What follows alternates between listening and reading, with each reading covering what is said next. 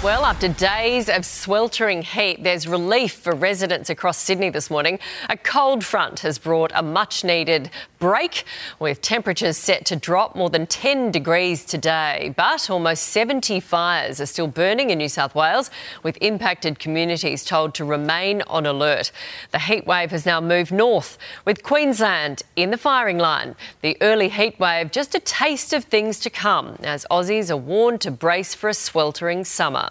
Joining me now is New South Wales Rural Fire Service Commissioner Rob Rogers and Angus Hines from the Bureau of Meteorology. Good morning, gents. Rob, we'll start with you.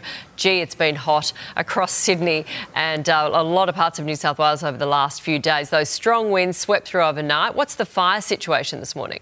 Yeah, good morning, Nat. As you said, uh, there's 67 fires still burning across the state. 10 of those are not contained. We still have fires of concern down in the Snowy Mountains area. We had some fires around Sydney yesterday, uh, but luckily they've been contained now. Still have a, uh, quite a number of fires in the Hunter and up in the mid coast areas. And as you said, the uh, the heat now has moved to the northwest of the state, and we're obviously got total fire bans in that part of the state, and uh, we'll be obviously on alert, trying to make sure we don't have any additional fires to add to that 67, Nat. Okay, so north of New South Wales are on alert now. Angus, let's go to you. Those high temperatures moving north.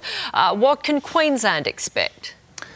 Yeah, absolutely right. The warmth that's been just swamping the southeast of the country over the past several days is getting nudged upwards, getting nudged northwards by this front, which is moving through New South Wales. So that's pushing the uh, heat into Queensland. In particular, it's southeastern Queensland, which is going to be sitting several degrees above average today. Widespread temperatures, sort of 30 to 34 degrees across the southeast, including Brisbane and Gold Coast, Sunshine Coast, and all through inland areas as well. Mid and some places even upper 30s today. It is going to be very, very warm indeed right across the state. Yeah, and just remember, we're not in summer. This is early spring. Angus, the Bureau has finally declared this El Nino and also something called an Indian Ocean dipole. What on earth is that, and what does El Nino mean for us?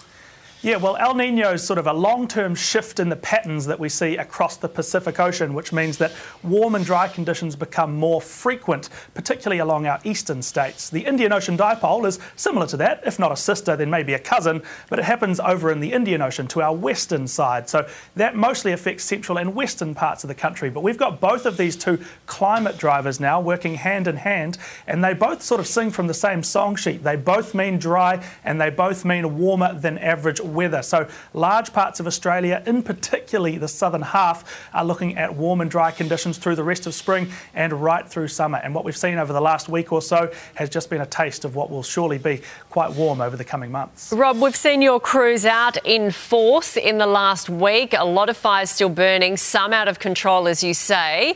How prepared are you for, for this hot, dry summer ahead?